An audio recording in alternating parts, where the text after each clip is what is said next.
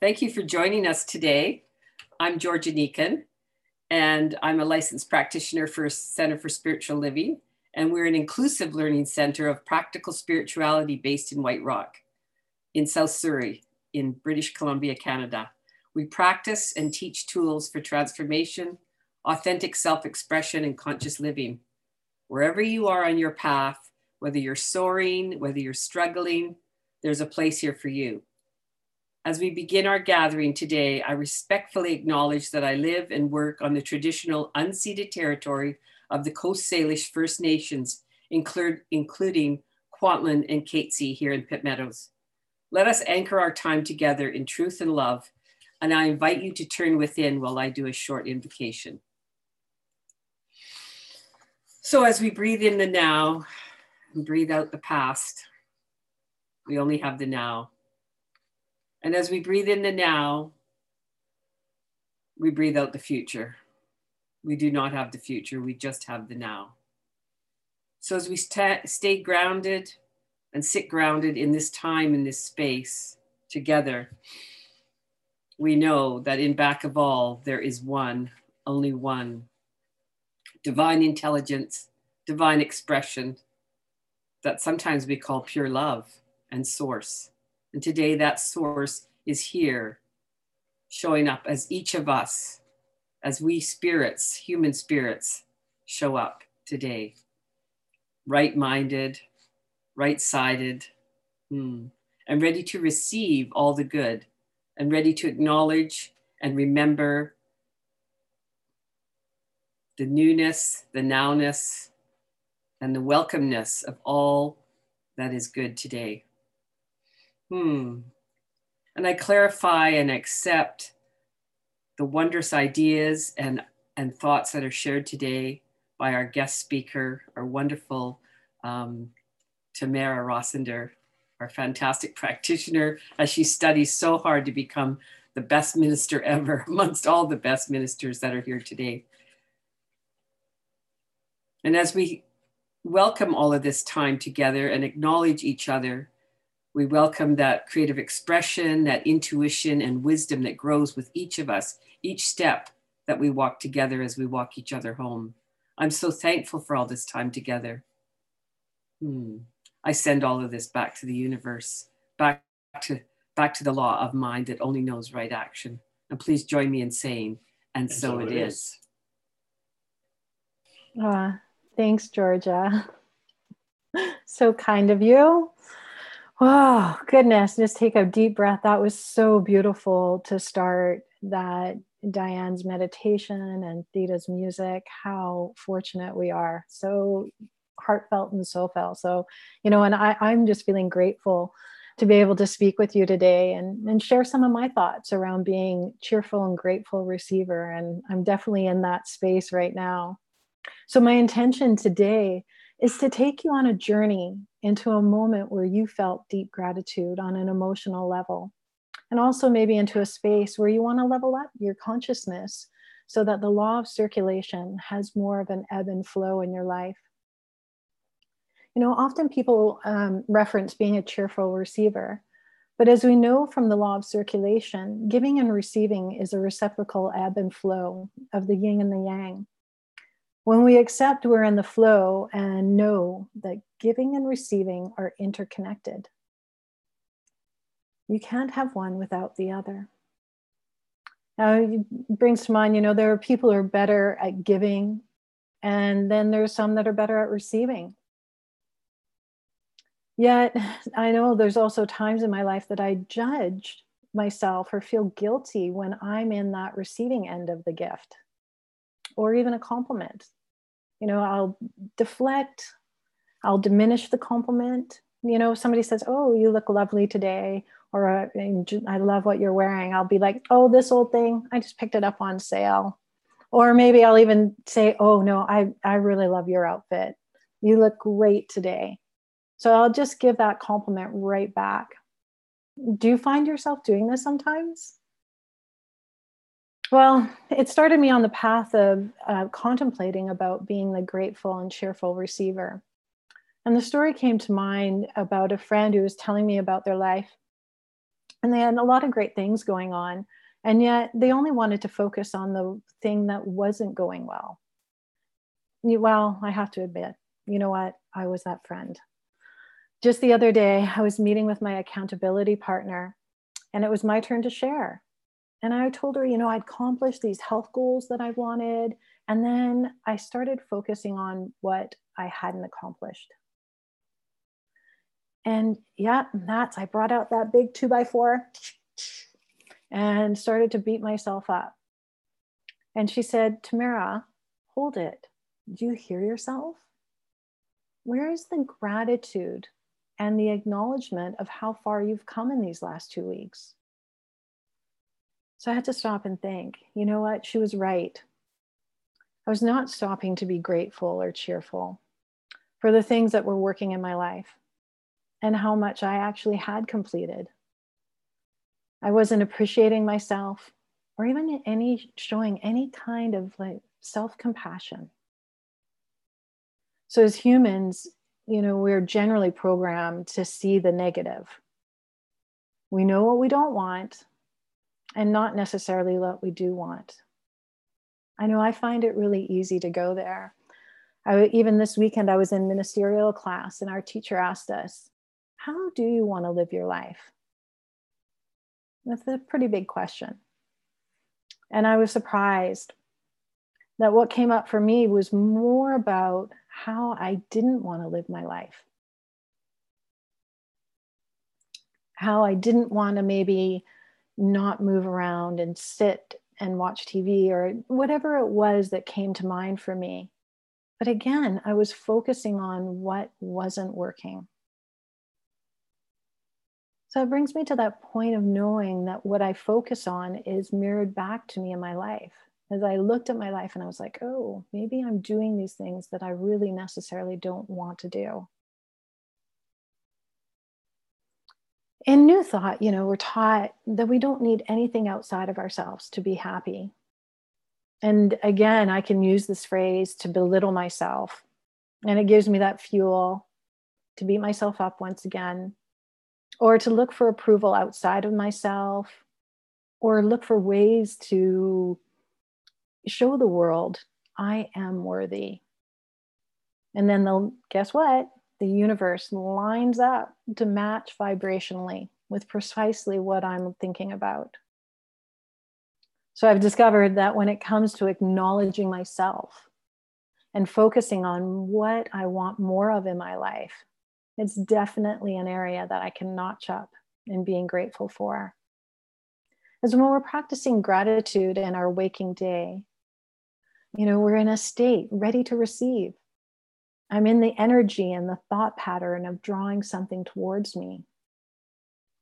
Ivania, oh, I might say her name wrong. Ivania Vanzant says, gratitude is like a magnet. The more grateful I am, the more I receive to be grateful for.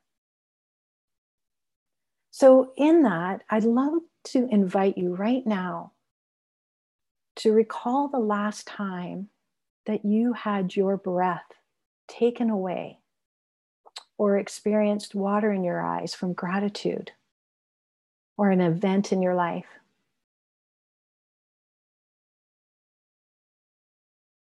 Maybe it was a friend who was sick and then they were relieved from their pain. Or when you were in a prayer circle and you felt heard and supported. Remember, gratitude can come in all different packages. It might not always look the way we think it should. So just be open to whatever comes up for you. So let's take a moment and remember the feeling of that event.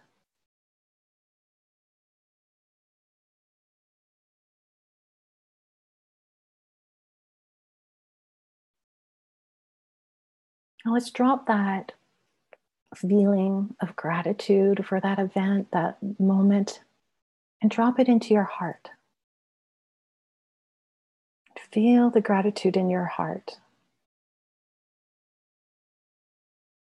Ah, That's the sweet spot. That's when we're in that receiving mode, whether you realize it or not. When writing this, it, it, that exercise brought me to a time I, it was my experience of having my first child, Cassidy. Ah, it was a long, painful labor. And I decided that I wanted to be as natural as I could to experience giving birth to this little bundle of love. After a few hours, uh, well, quite a few hours of labor, and the obstetrician being called to give me a C section, not once, not twice, but the three times. And every time, though, the universe conspired and called him away. So then finally, my own doctor was able to uh, get through, and I won't go into any gory details. And we were able to deliver my beautiful daughter, Cassidy. And then we found out she was fine and healthy. And at that moment, my husband and I just clung to each other and cried. It seemed like forever. And I was so grateful in that moment. Well, one, that it was over, but two, for the nurses, the doctor, my best friend who was there, and my mom. They helped us, they coached us, they supported us through the whole night. And there were so many tears in that room from them as well. You know, I really experienced in that moment a room full of love and support.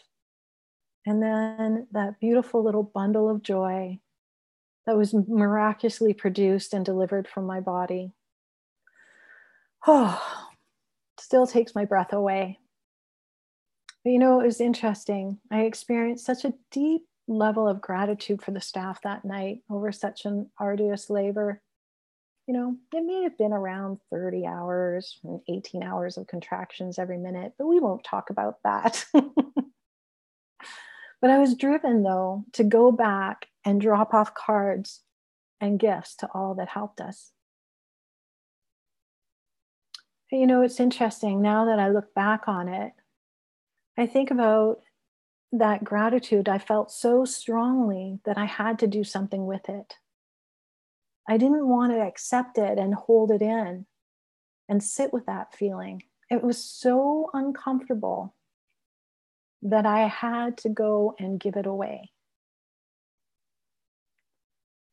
You know, so I've asked myself, how often do I feel so uncomfortable with that feeling of gratitude that I push it away rather than receiving?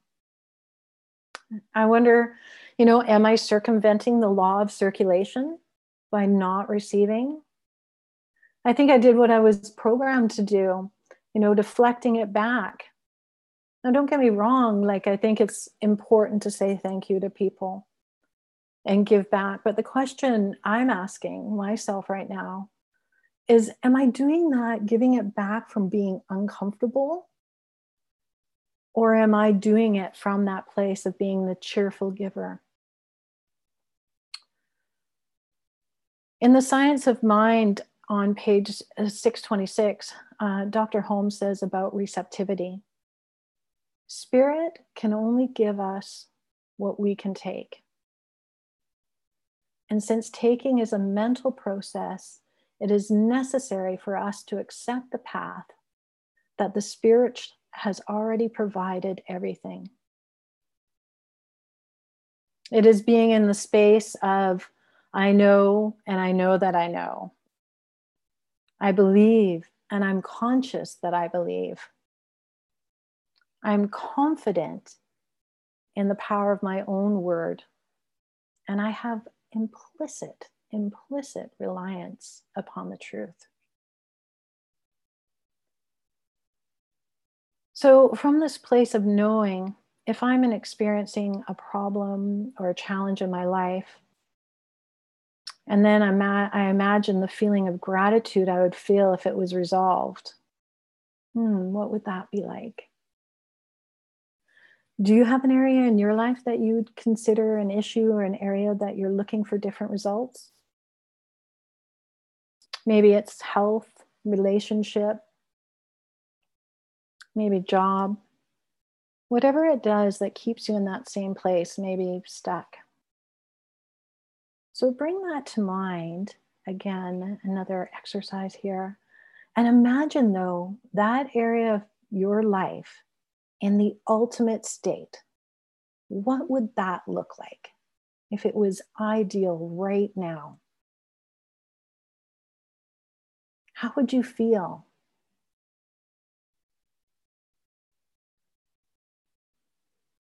Can you connect with that feeling?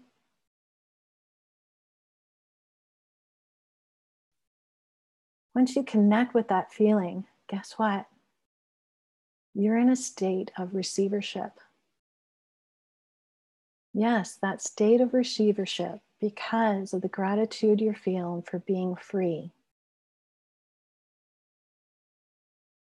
So it led me down another path of doing a bit of research on cheerful receivers. And I found a blog by uh, Dr. Joe Dispenza called Authenticity and Gratitude.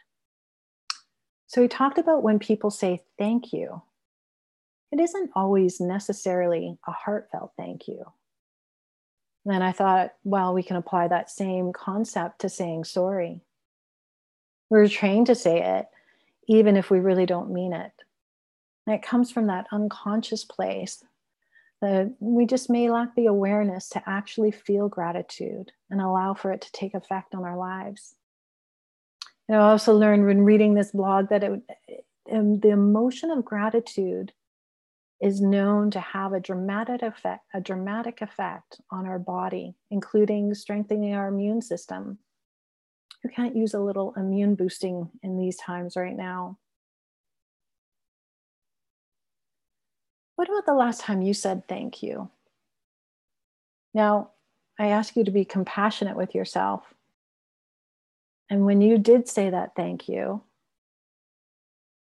was it just an automatic program?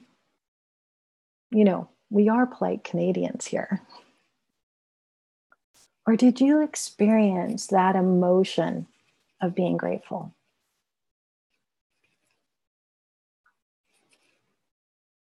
You know, I'm going to invite us to set an intention as we head into this holiday season. You know, things are going to look different eh, and than what we normally anticipate. And there's going to be days that you may feel down or that it's hard to find something to be grateful for.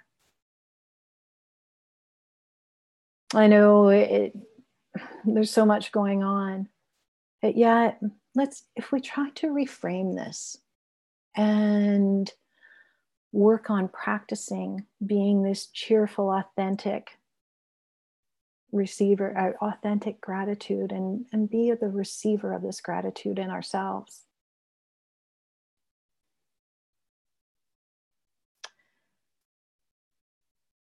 You know, it, it, led me down another path again, and I'm doing my research on this, and I I found um, an excerpt from the, this talk, Doctor uh, our our spiritual leader Edward Viljoen, and he suggested that we try an experiment. So I'm going to ask you to play with me a little bit on this. So this is kind of I know how Cassandra, Reverend Cassandra loves to give us homework, so I thought, ah, I better include some with our my talk today. So, what if somebody gives you a gift or a compliment? So, for this next month, what I invite you to do is when somebody gives that to you, that you smile, that you accept it, and that you say thank you. You identify with that cheerful receiver. Now, it may be something that you don't necessarily need and you know don't feel bad. It's always uh can always regift do whatever. But it's good to practice receiving to being open to what as in diane's meditation. Be willing to receive more in your life so, again, if somebody gives you something, smile, accept it, and say thank you. And see how that impacts your life for the next 30 days. And tying it back, then just remember the giving and receiving are connected, and we can't have one without the other. So, with a full heart and knowing that what we give back, give out, definitely comes back to us in many ways. I'd like to say, and so it is.